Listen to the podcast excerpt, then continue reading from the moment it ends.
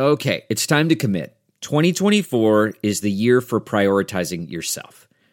Begin your new smile journey with Byte, and you could start seeing results in just two to three weeks.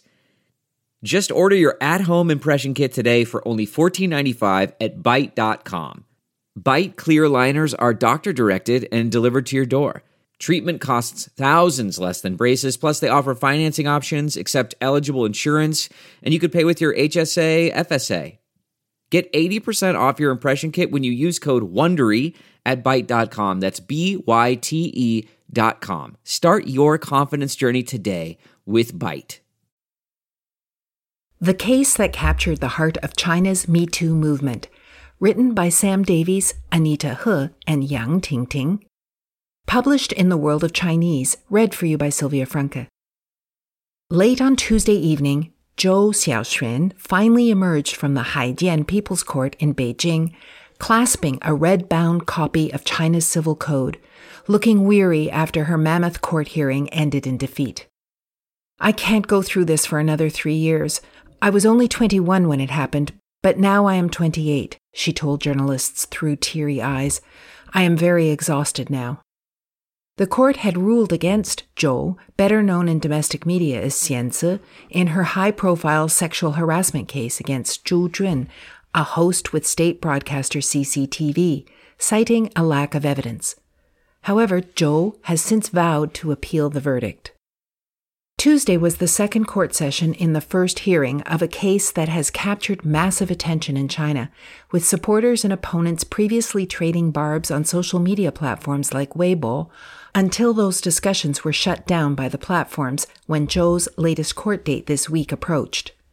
Zhou alleges that Zhu groped and forcibly kissed her when she worked as an intern at CCTV in 2014 when she was 21 years old.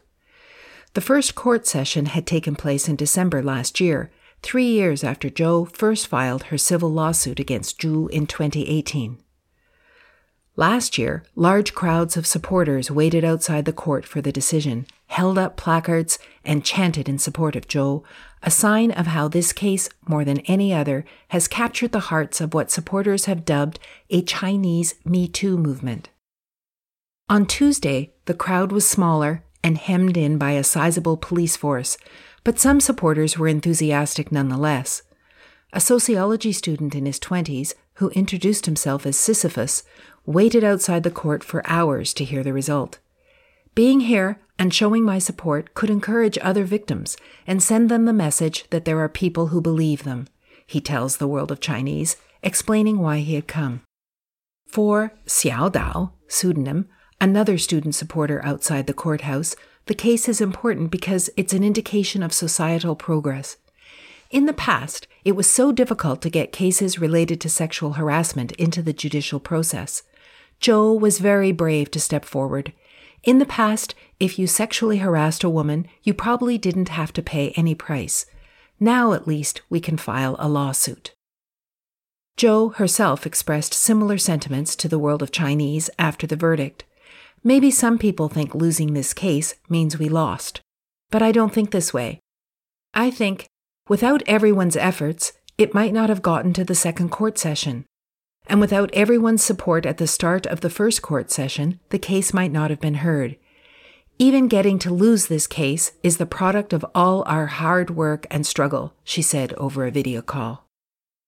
Just getting to this point has been a torturous journey for sexual harassment victims and women's rights supporters, but recent years have seen several high profile cases covered in the media. In 2019, a landmark case saw two female social workers identified as Liu Li and Xiao Xing win a lawsuit against their former boss, Liu Meng, director general of the NGO One Day For in Chengdu, over sexual harassment. However, Liu was only forced to apologize within 15 days. In August of this year, singer Kris Wu was arrested on suspicion of rape after a woman came forward to accuse him of predatory sexual behavior, such as forcing women, including some minors, to have sex with him with promises of employment.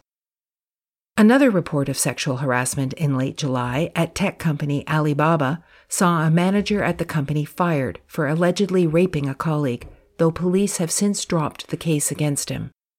But authorities appear to want to dampen the popularity of Zhou's case, while social media platforms have been equally cautious.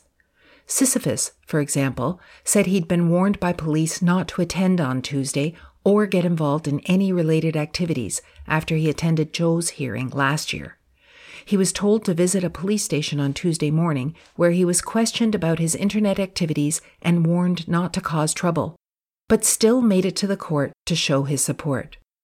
Those who demonstrated outside both sessions said security was much tighter on Tuesday compared to Zhou's first court appearance, where authorities were seemingly taken off guard by the turnout.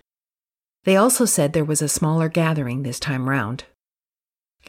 Outside the court on Tuesday, uniformed and plainclothes police patrolled in force. Vivian, a pseudonym, a 23 year old law student in Beijing, had to show her ID card to officers twice on the grounds of what they called public security.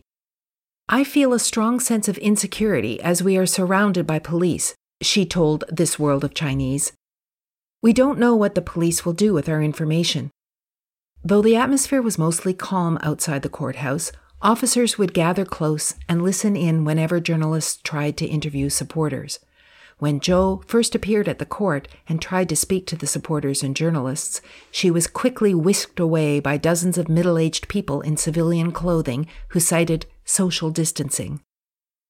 Many of Zhou's supporters are college students, according to Vivian, but many left after they received calls from their university counselors threatening punishments if they did not return to campus.